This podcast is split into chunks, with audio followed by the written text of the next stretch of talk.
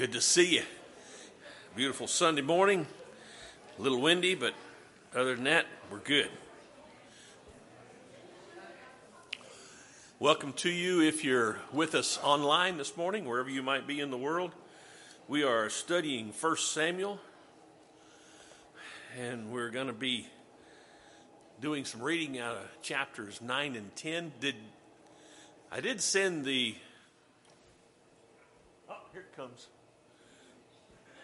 I hope I hit send. Sometimes you make a really neat email and then you don't hit send. But you, you have it? You must have it. Yes, because they're putting the screen. Down. They wouldn't put the screen down if they didn't have it. So we got a little bit of review, and then we got the reading assignments. It's coming. It's forthcoming.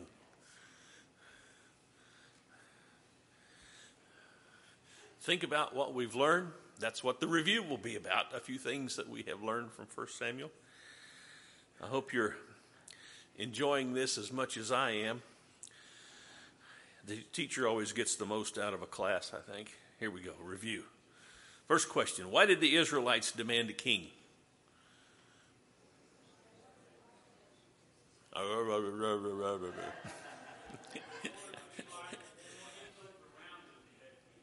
All right, all the nations around them had kings, and they said, We want a king to be like the nations, and that's repeated in the text. It's not just in there one time. They wanted to be like the nations. We need to learn a lesson. It may not be good to be like the nations. Why did they reject Samuel and his sons? Why did they reject Samuel?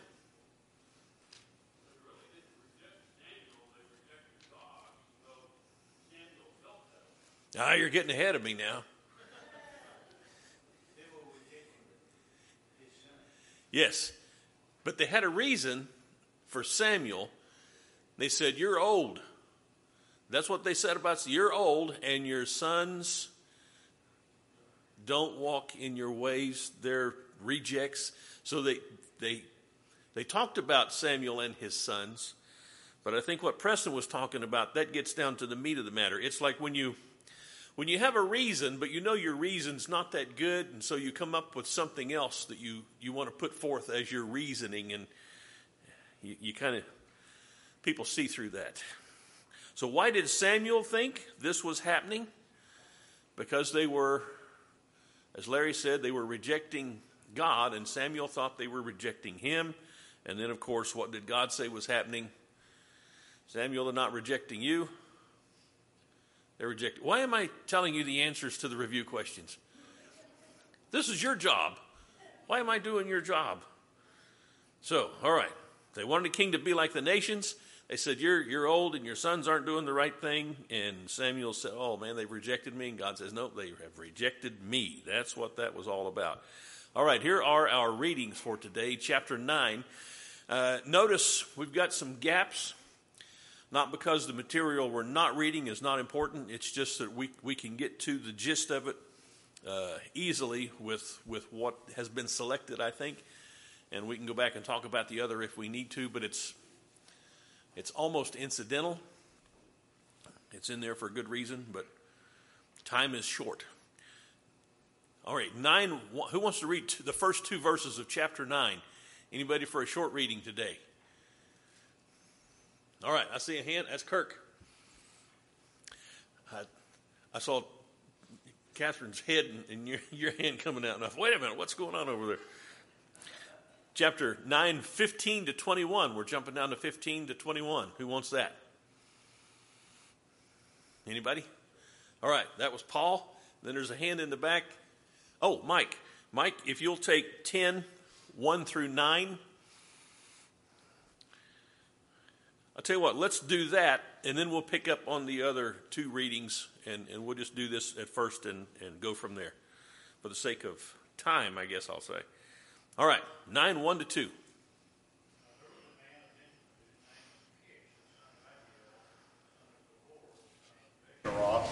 son of Aphiah, a Benjamite, a mighty man of power.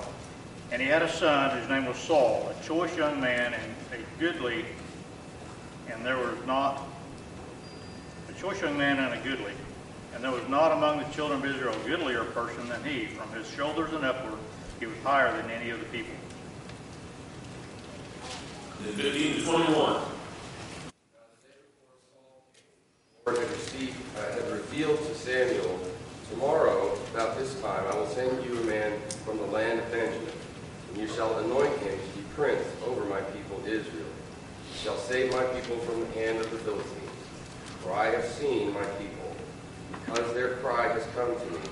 When Samuel saw Saul, the Lord told him, He is the man of whom I spoke to you. He it, uh, excuse me. He it is who shall restrain my people. Then Saul approached Samuel in the gate and said, Tell me where is the house of the seer? Samuel answered Saul, I am the seer. Go up before me to the high place, for today you shall eat with me, and in the morning I will let you go, and will tell you all that is on your mind. As for your donkeys that were lost three days ago, do not set your mind on them, for they have been found. And for whom is all that is desirable in Israel? Is it not for you and for your father's house? Saul answered, Am I not a Benjaminite, or the least of the tribes of Israel? And is not my clan the humblest of all the clans of the tribe of Benjamin? Why then have you spoken to me in this way? And then 10, 1 through 9. Then Samuel took a flask of olive oil and poured it on Saul's head and kissed him, saying, Has not the Lord anointed you ruler over his inheritance? When you leave me today, you will meet two men near Rachel's tomb at Zelzah on the border of Benjamin. They will say to you, The donkeys you set out to look for have been found. And now your father has stopped thinking about them and is worried about you. He is asking, What shall I do about my son? Then you will go on from there until you reach the great tree of Tabor. Three men going up to worship God at Bethel will meet you there. One will be carrying three young goats, another three loaves of bread, and another a skin of wine.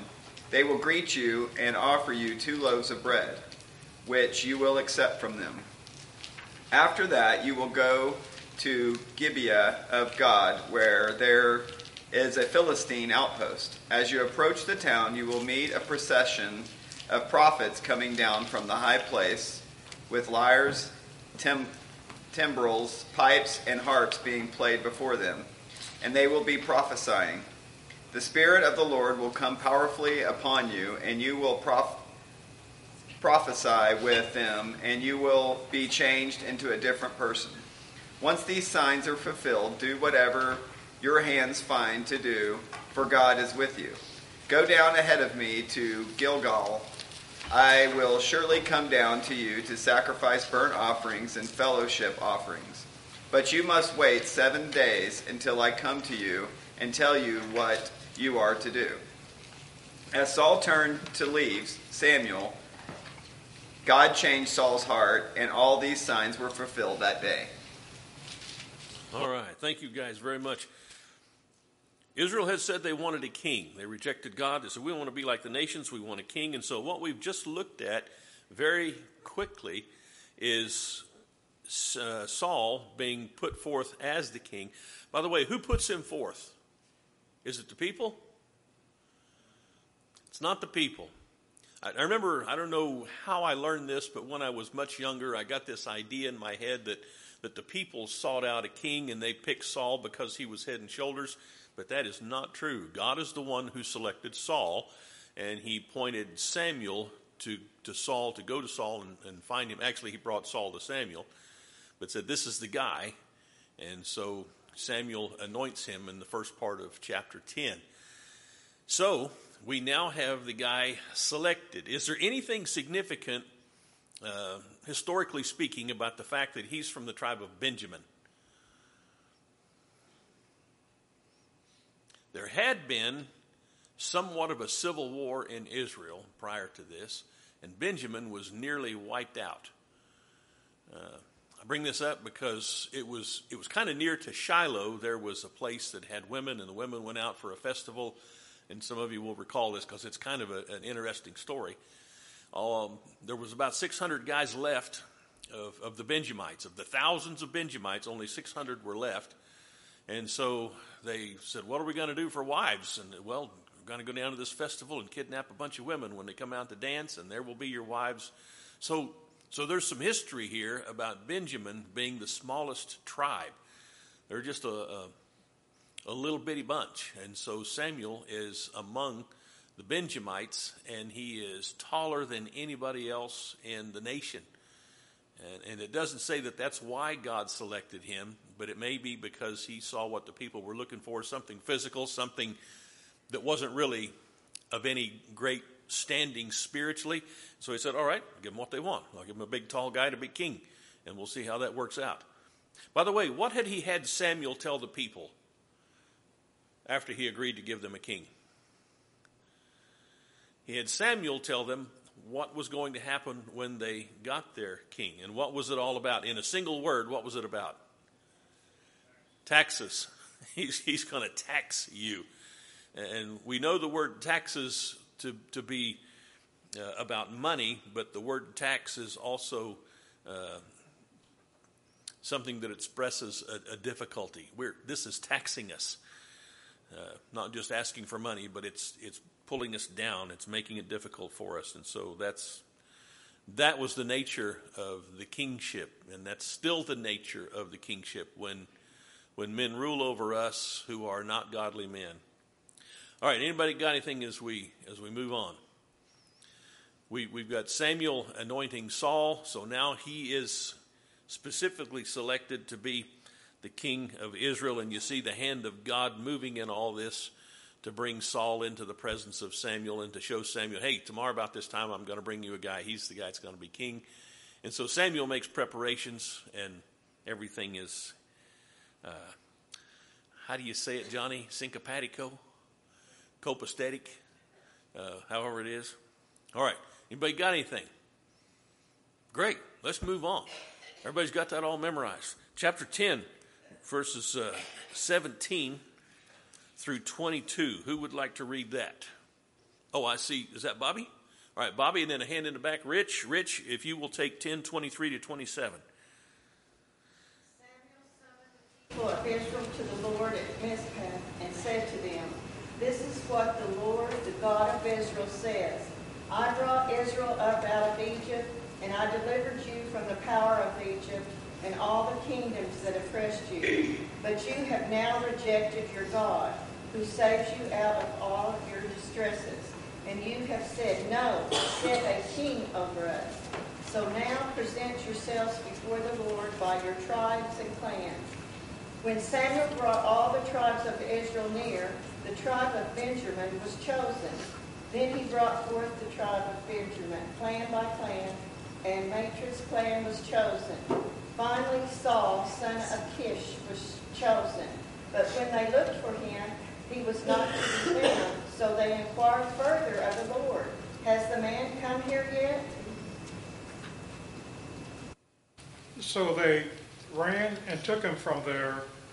And when he stood among the people, he was taller than any of the other people from his shoulders upward. Samuel said to all the people, Do you see him who the Lord has chosen? Surely there is no one like him among all the people. So all the people shouted and said, Long live the king. Then Samuel told the people with the ordinances of the kingdom and wrote, wrote them in the book and placed it before the Lord. And Samuel sent all the people away, each one to his house. Saul also went to his house at Gibeah, and the valiant men whose hearts God had touched went with him. But certain worthless men said, How can this one deliver us? And they despised him and did not bring him any present. But he kept silent. All right. Thank you all for reading. So Samuel calls the people together where? Place called Mizpah. And he says to him, Here's a little bit of history. And this is what we see in different places in the scriptures God reminding the people of what he has done for them, what he's done with them. if we forget history, what's likely to happen?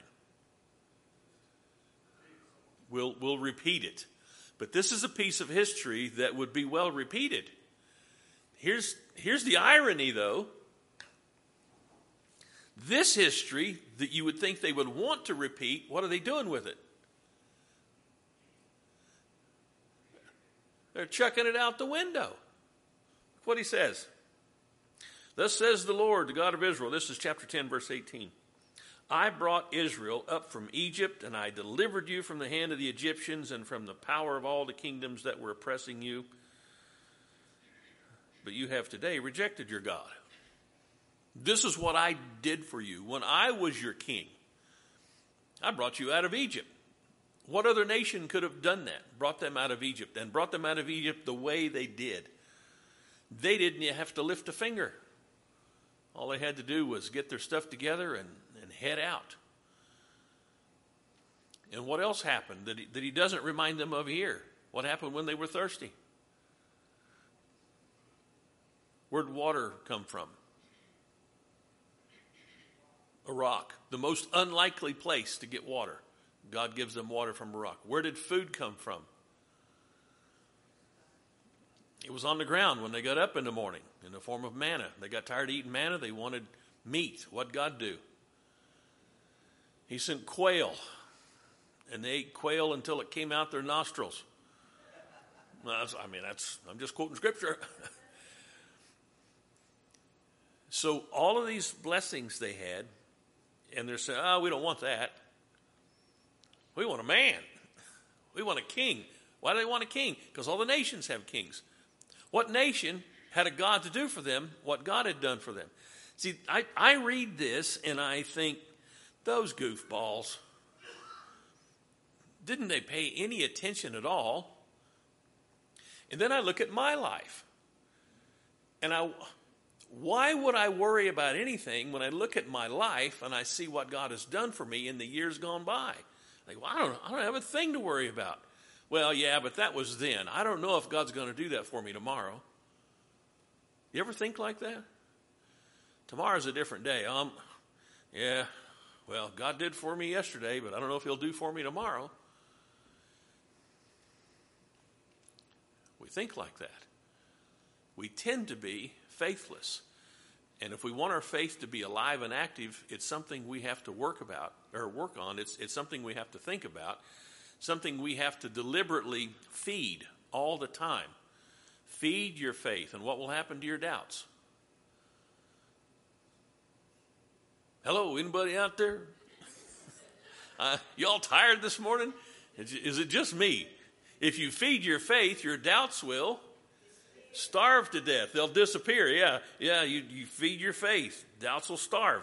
That's that's a saying that's kind of stuck with me through the years, and it makes very good sense. Faith isn't something that just happens to us. Faith is something that you, you come to after you examine the evidence. You wonder what's wrong with your car. It's making a funny noise. So you pop the hood. And there's sparks coming out of your alternator. What do you deduct?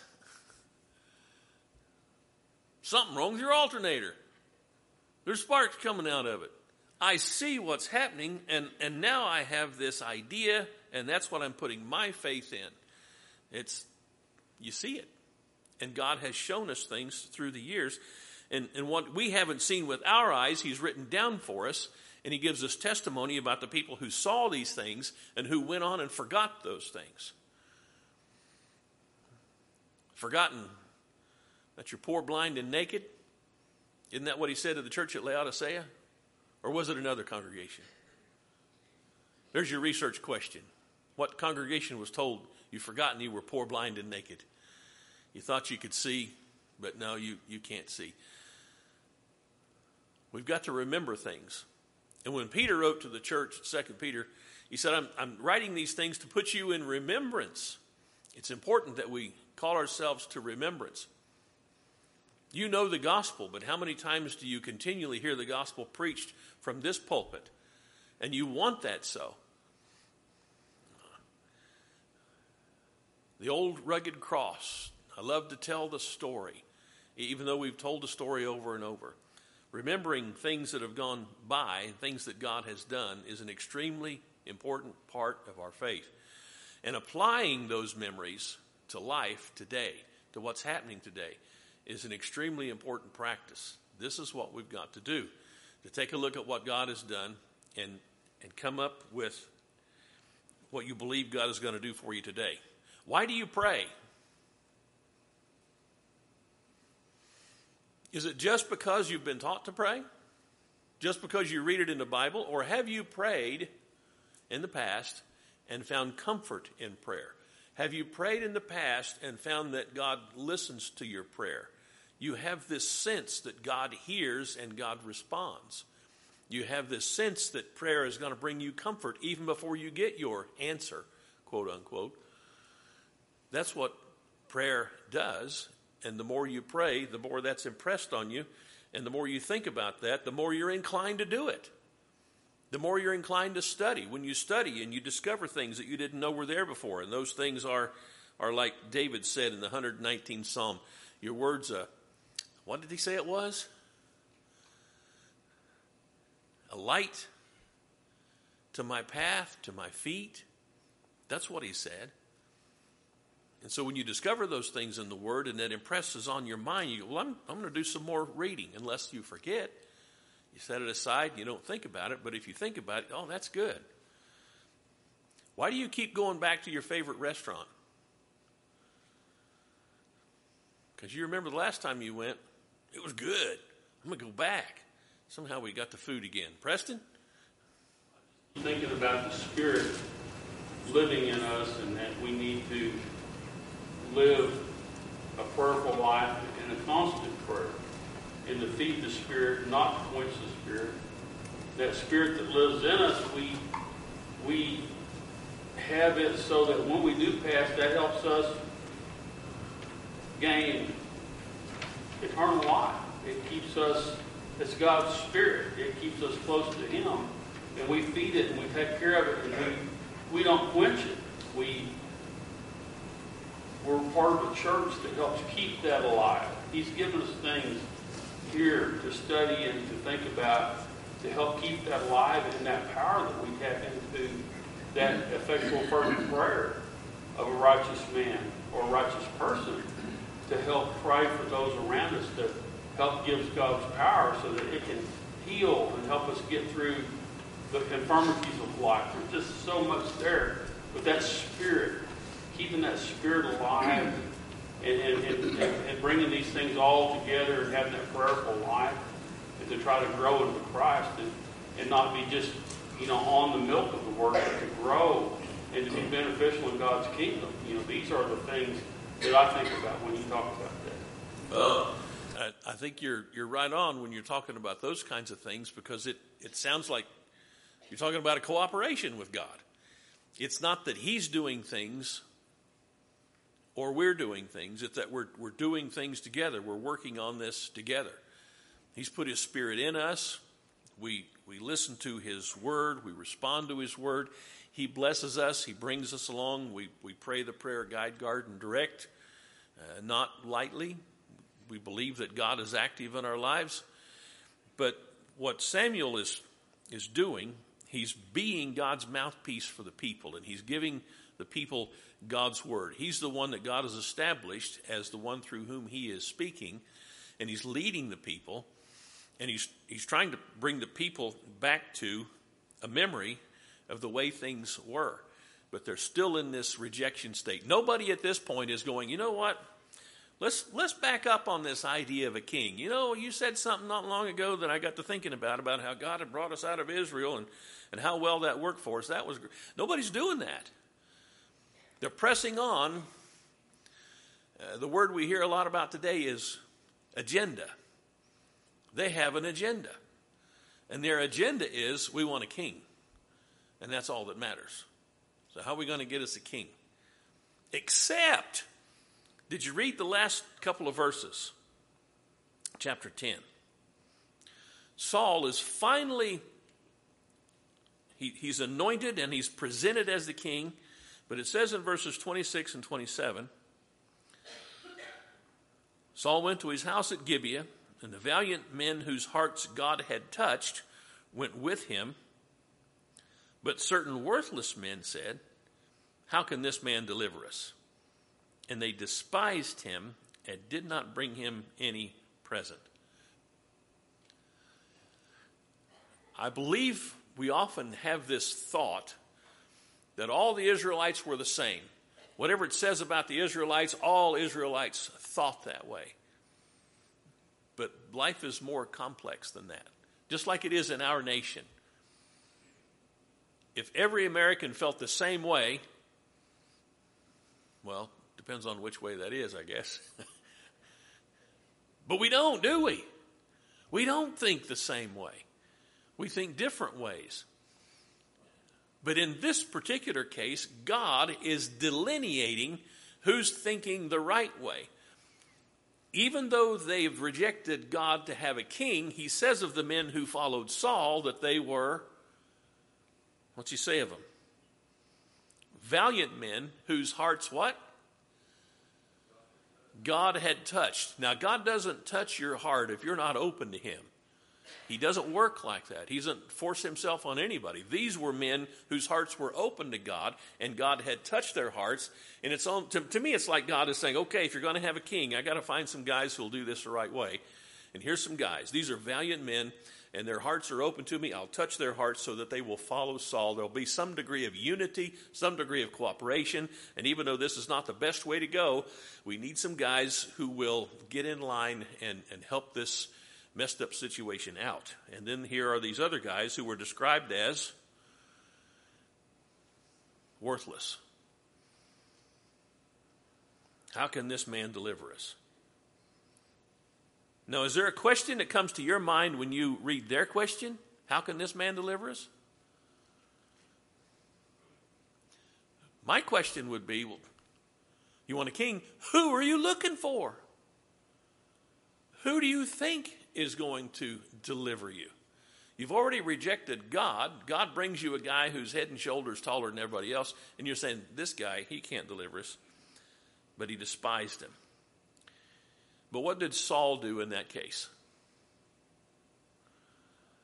He kept silent. We're seeing something of the character of Saul in, in all of this, throughout all of this. What was the question Saul asked Samuel when Samuel told him, Hey, you're the guy? I was humble. Right. Why would you select someone from such a small tribe? Benjamin? And, and my family, even in Benjamin, is the smallest family, and, and you're telling me this is what I'm going to do. And then when they finally went to look for Saul to, uh, to bring him before the people, where was he? He was hiding among the baggage. He was keeping the bags. That's how important he considered himself, or how important somebody else considered him. I, I don't know what that was all about, but that's where he was. And they had to go find him in the baggage and bring him forward to say, This, this is the guy right here. Maybe that had something to do with why those other guys said, Ah, we don't think he can deliver us, except for the fact that God tells us they were worthless to start with. That's our clue right there. So it appears that Saul is very humble, that he's uh, self deprecating. That, that's how it appears at this point. And I, I think at this point, it's true. I think he really is that way. All right. Anybody got anything on any of this? Wow, we're moving on. John? You're not, you're not moving on. it kind of reminds me of when you make decisions that in regard other people, there, you can never please every single person. I think you see that in the church a lot too. You know, like I remember during the pandemic, it was like no matter what we did, somebody was unhappy. And, uh, And where were you? What? Where were you in that case? Uh, Was that when you were in Houston? yeah. Yeah, okay. You know, you got 400 people, and it didn't matter what you did, one side or the other was unhappy or threatened to leave or what, you know, however it may be. And I find it interesting that, okay, you don't, you're not pleased with it, we're going to go ahead and do it though. Because I think sometimes there's this feeling of, well, if, if everyone's not happy, we can't do it. And uh, that's, that's not how God works. Uh, I just, there's your biblical, you can't please everybody. There's your biblical uh, representation for that. Exactly. Leadership does what Davy Crockett said. What did Davy Crockett say? Well, this is sad. There was a day when everybody knew what Davy Crockett said. Davy Crockett said, Make sure you're right, and then do what? Go ahead. You make sure you're right, and then you go ahead. That's not a passage of Scripture, but that's biblical. You make sure you're right, and then you go ahead, regardless. That's what you do. That's what God teaches us to do. You make sure you know what you're doing is right, and then you go ahead and you do that. And you don't do it to spite anybody else, you do it simply because it's right, for the sake of what's right.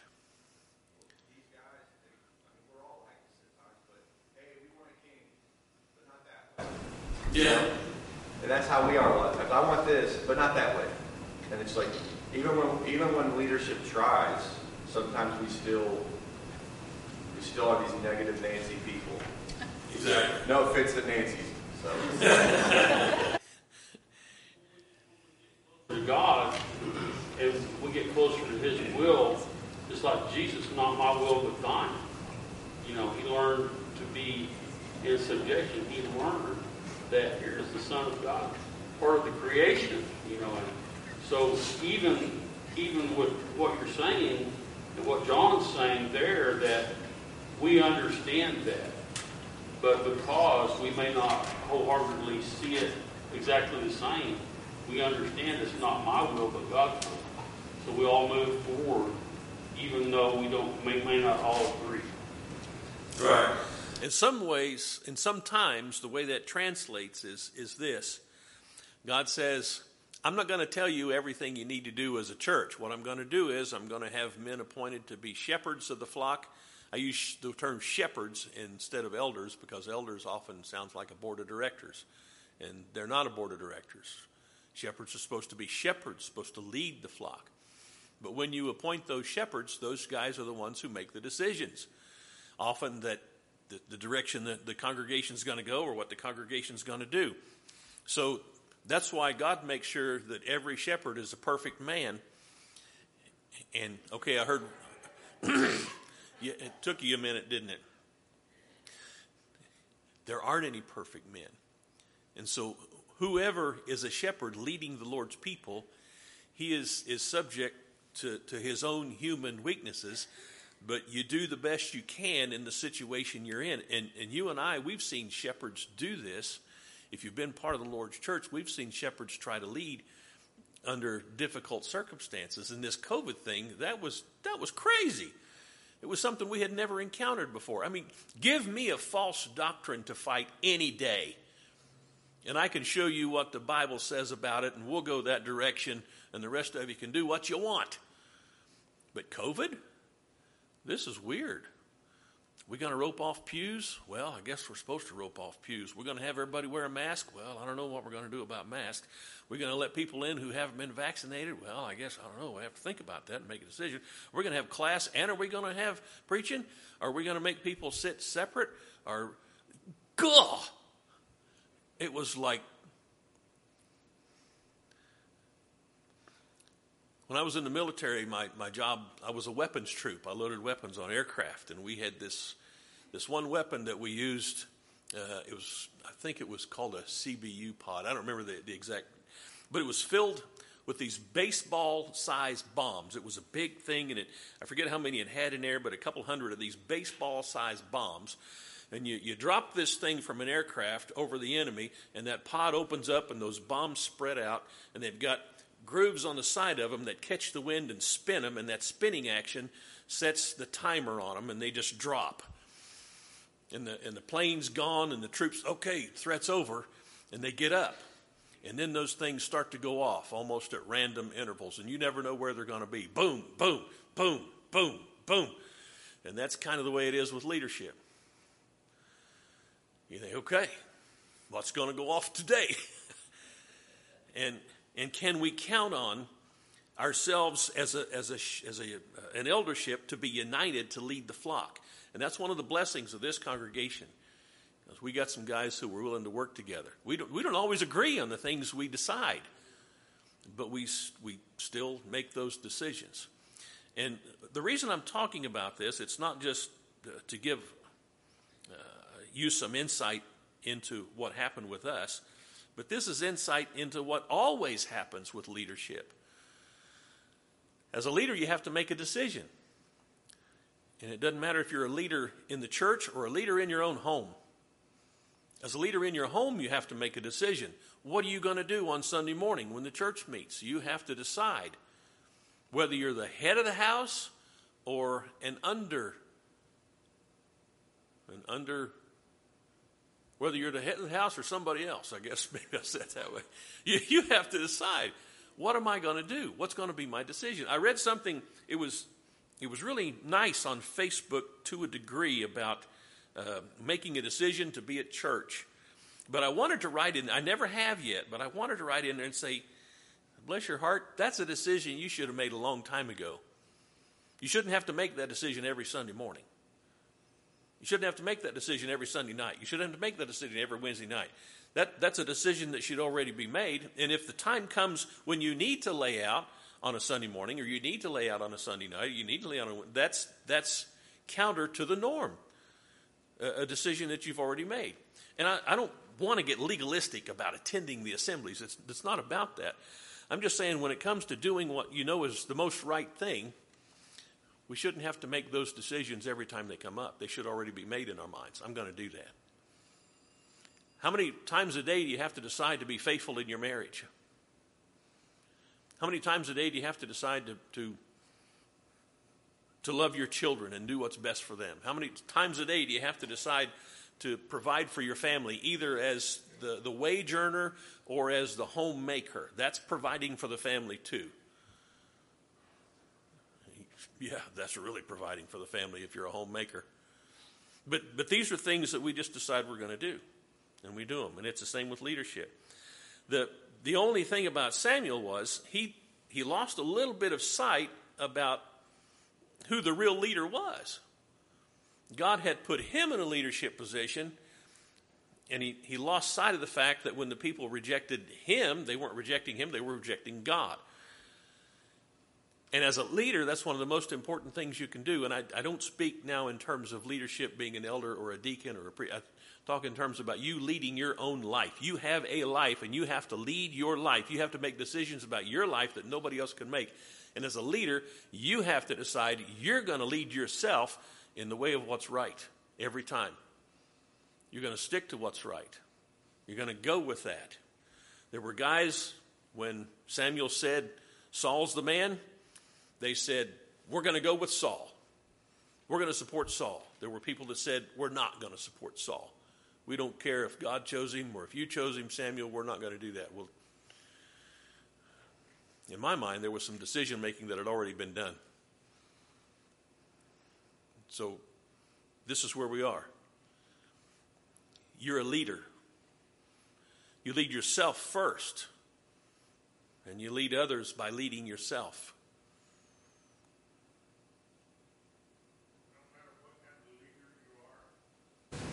Find the best information possible, then make your decisions. Absolutely. It doesn't matter what the decision is. You have a responsibility to make the most right decision with the most information. And that's why when Samuel came back to the people and said, All right, I need to tell you some history. I need to remind you of this history. You already know this, but I'm going to remind you of it. This is what God did. He brought you out of Egypt. By the way, in a, in a chapter just immediately previous to this, who else recounted that history?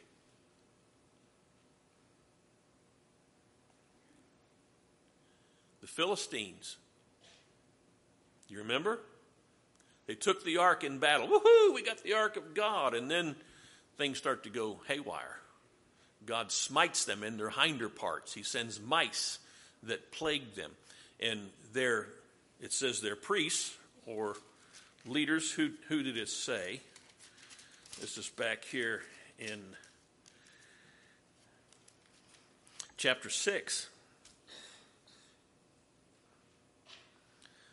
Chapter 6, verse 6. And these are the leaders of the Philistines talking to the Philistines. Why then do you harden your hearts as the Egyptians and Pharaoh hardened their hearts? When he had severely dealt with them, did he not allow the people to go and they departed? Now, therefore, take and prepare to. So the Philistines know Israel's history, and they're reminding the Philistine people this is what God did for them. And now Samuel's reminding them of what God did for them. And they're still saying, oh, we want a king. And some of them are saying, yeah, but not that king.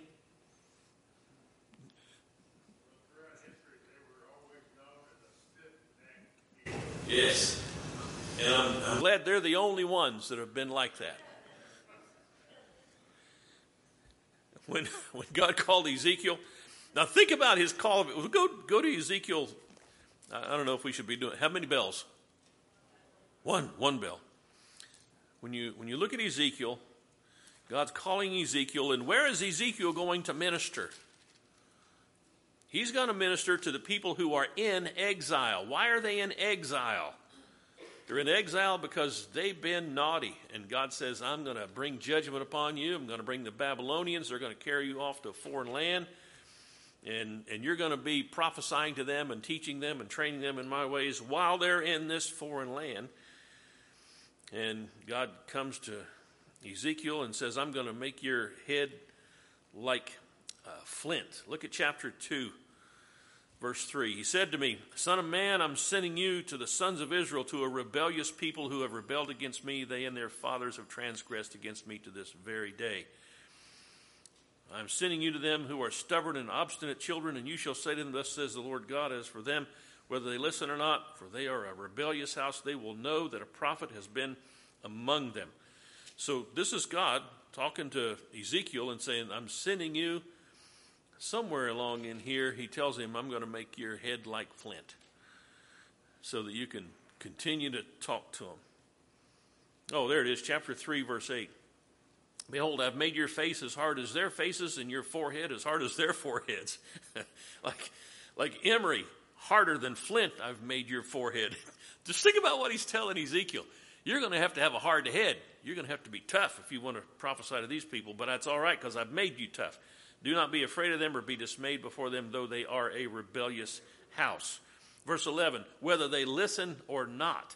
It's, and this is after God's punished them, and it's like you, you discipline your child with spanking or whatever they, they hate the most, and they still look at, no. You, you got to keep disciplining until they finally decide to submit to what's right. That's that's God's leadership. That should be ours as well. Well, anybody got anything as we close? We've had two bells. All right, great. Thank you. Appreciate it.